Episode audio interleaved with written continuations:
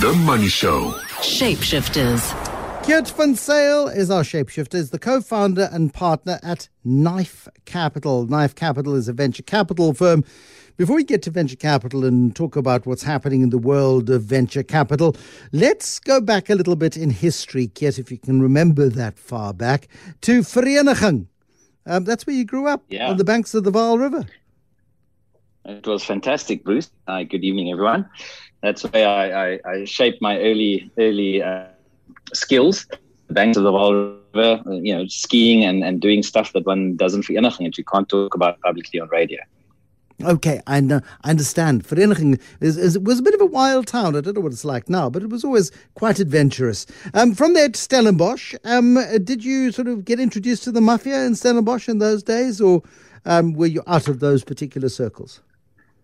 You know, luckily, I um, yeah. So basically, I chose Stellenbosch because geographically, it's the furthest university in South Africa from Vereniging. So I knew I needed to get uh, escape.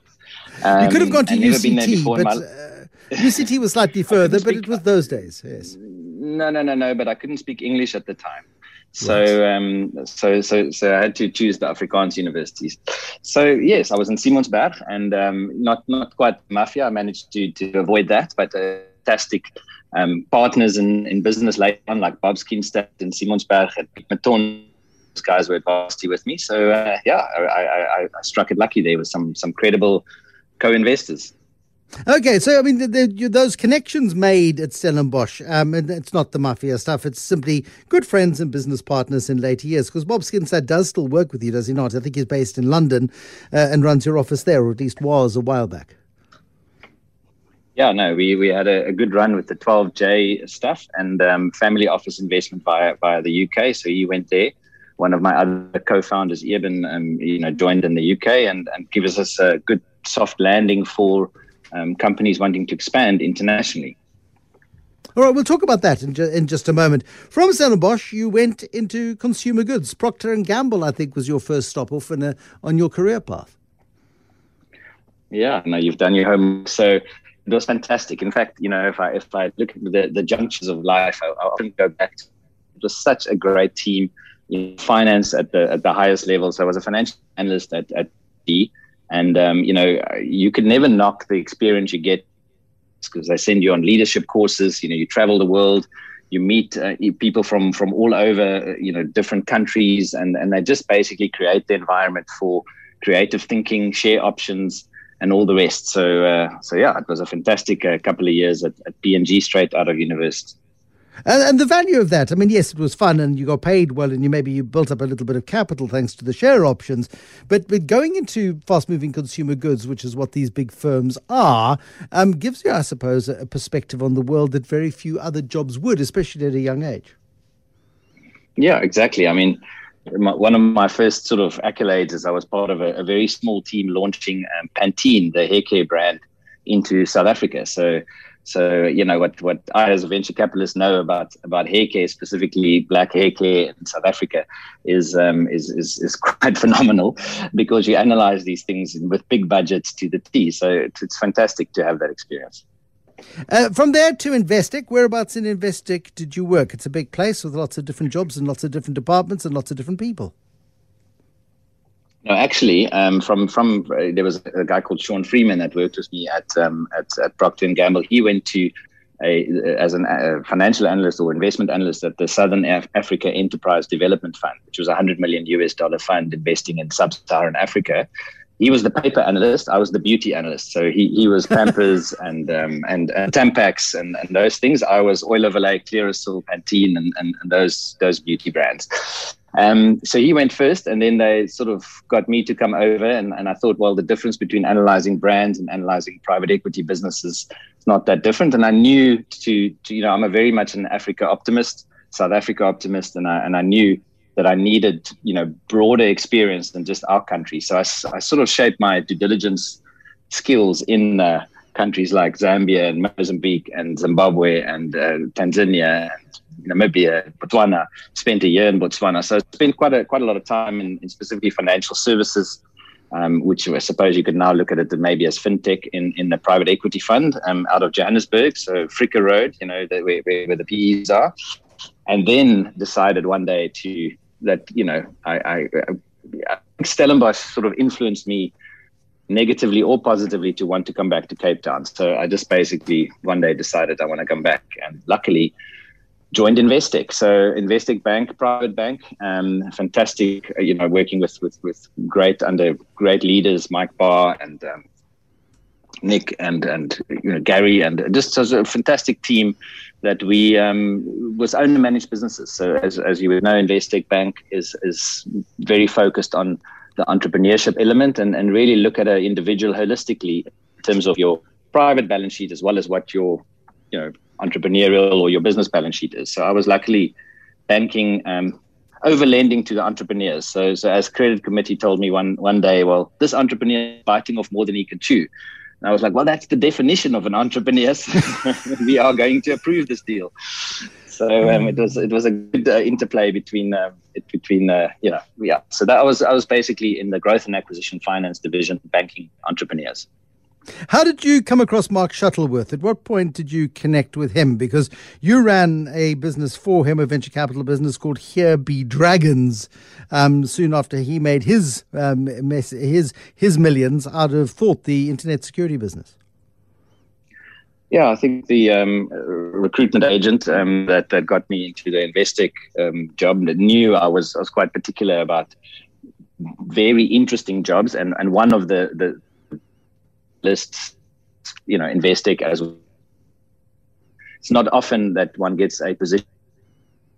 Oh, the line finally is collapsing on us yet. Let's mm, hold yeah. on to the Here Be Dragons story. My producers in the break are going to get hold of you in a different way because it is doing what it likes to do from time to time. Uh, let's get Keet van on a better line. Let's talk about Mark Shuttleworth. Let's talk about HBD. Let's talk about the shift to knife capital and what he does. I was at an event the other day and I watched Keet van work a crowd. I don't know if I've ever seen anybody work a crowd quite the way he does. Why does he do it that way and what does he glean from it? That question and more in a bit.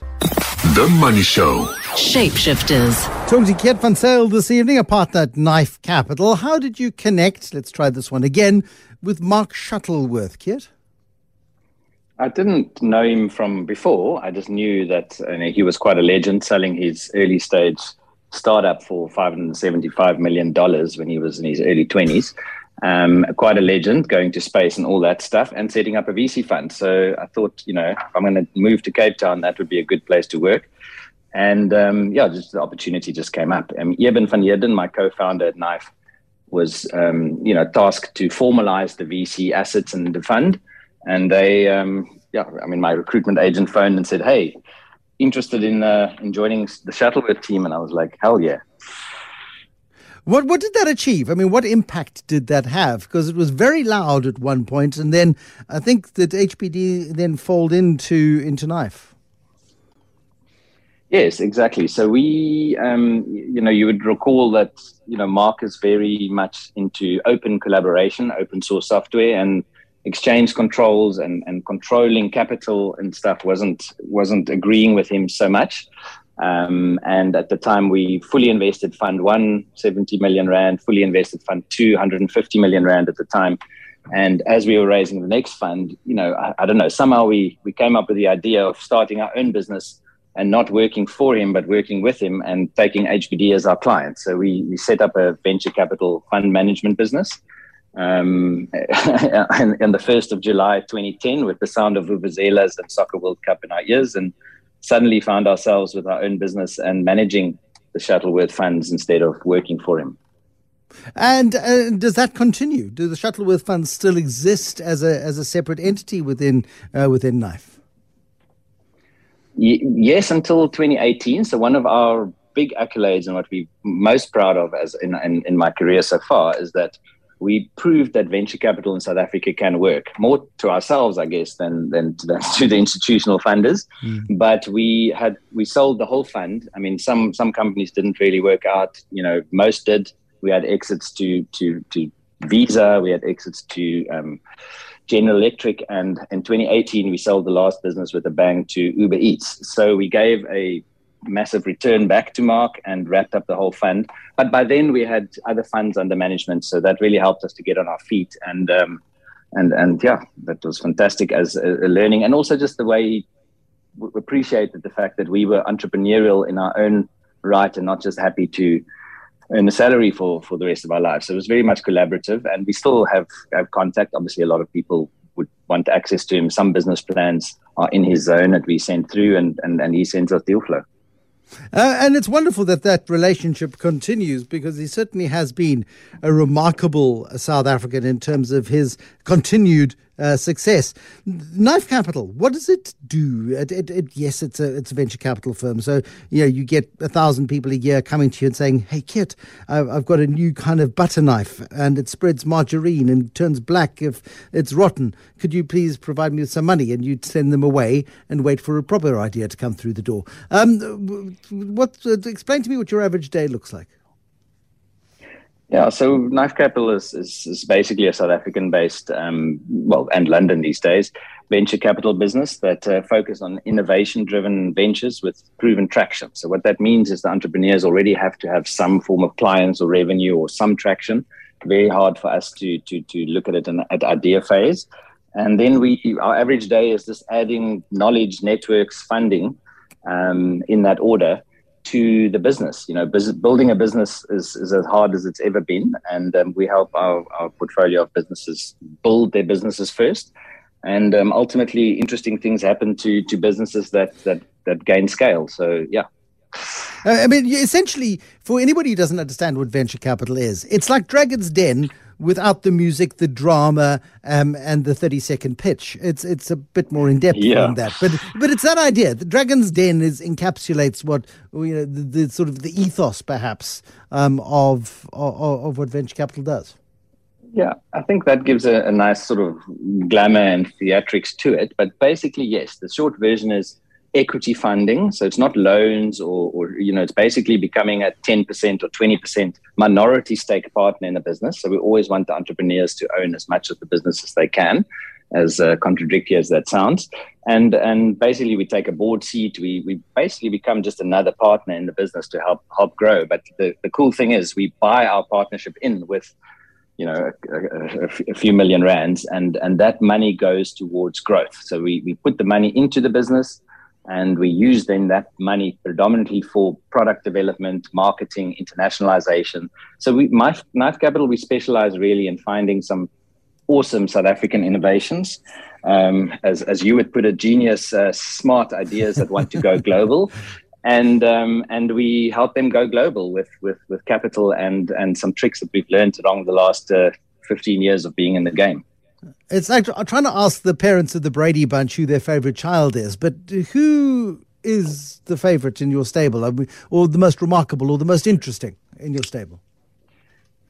Yeah, that is that is definitely an unfair question. So, I think I'll, I'll, I'll rather answer it with favorites in the ecosystem, which is not only Knife Capital stable. So, you know, we like education technology, so Snapplify and and and D6 education. So that's involved in educational content, really um, textbooks, etc., marketplace, as well as educational software. We've got DataProphet in our portfolio, which is a business that's involved in machine learning and AI for manufacturing. So they help the Mercedes Benzes of the world, etc., to to to minimize scrap, you know, by by looking at various factors that humans. There's just too many variables for humans you know, Stone Three Technologies is involved in, in uh, um, workplace health and safety for the mining industry. That's all sort of our portfolio. But if you look broader, you look at Clickatell, you know, Peter de Villiers and the guys, yeah. mobile chat commerce. I mean, they just raised $91 uh. I mean, that's just fantastic. And the work that Peter does at, at SiMODiSA and the SA Startup Act, etc., is just fantastic. Aerobotics, which is, you know, a couple yeah. of the, the other VCs that's involved in that, which is involved in, um, you know, agri-tech, and they've done particularly one. Well, Kandua, one of our, ours, and then Sweep South, which is basically marketplace, or, or we take domestic workers and artisans and, and gig working economy and, and give them legitimacy and, and, I mean, that Foxcroft a, sentiment analysis. So yeah, it's fantastic, you know. But uh, we because a lot of people sort of sit in the doom and gloom of the daily news flow and go, "Oh, woe is me, we are doomed. It's the end of the world." And in some respects, I, I fully understand why people feel as apprehensive about the future as they do because there's a lot that's wrong.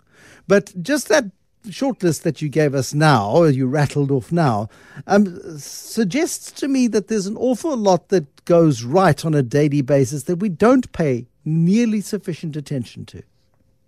We, we do not. You know, we had last week, we, we, we raising a new, new $50 million um, fund, you know, for entrepreneurs. And we had an international investing team coming to do their due diligence. And we took them on the roadshow between some of our portfolio companies as well as some of the companies we've exited and um, some some pipeline deals. You know, some companies we want to invest in, and they really were. I don't know if it's an insult to South Africa or a compliment, but they were blown away by the awesome technologists and the positive stories that we have. You know, and I was like, well, what did you expect not to find that here? You know, so so I do think you're right. I mean, it is hard building businesses. So I'm, I'm not to, you know, this is not a glamour job. This is going in and slogging out growth. But at the end of the day, the the the the businesses and the entrepreneurs and the energy that we have access to, yeah, I think if, if someone had to spend a, a week in, in our chairs, they would be very positive about where South Africa is going. But ultimately, we need to unlock that uh, innovation, job creation, and growth. So we can foster innovation, encourage high growth businesses, and create job create jobs at scale. You know, and for us, it starts with our grindstone accelerator. It starts with our it goes to our Series A funds, and then towards expansion funds, and it's fantastic. Uh, you say it's not you say it's not glamorous, but I did watch you with a fair degree of interest at an event recently, and I watched you work. It wasn't a room; it was a big open space of a couple of thousand people. You got to a lot of people. Uh, you chatted to a lot of people. You pressed a lot of flesh. Uh, have you been to sort of networking school? Do you see that as a as a critical skill? Not really. I do see um, staying true to yourself and being authentic as a as a critical school. So I, I, I think at the end of the day, you know, you, you you need to get out there and partner and get to know the entrepreneurs. If you sit behind your Dragon's Den desk and wait for business plans to flow in, you are going to get the B list. But if you if you if you really go in and well, I don't like the word network, but you know, just make friends in the industry, help them raise funding, etc., etc. And we I mean, you as, as well. I mean, can can connect people and make a difference, and it's our it's our sort of burden of responsibility to do so. Keet Van Zyl, lovely chat. Thank you so much for coming through for us this evening. Co-founder and partner at Knife Capital. What an interesting career he is having um, and enjoying and making a huge difference in the world of helping businesses grow and reach their fullest possible potential.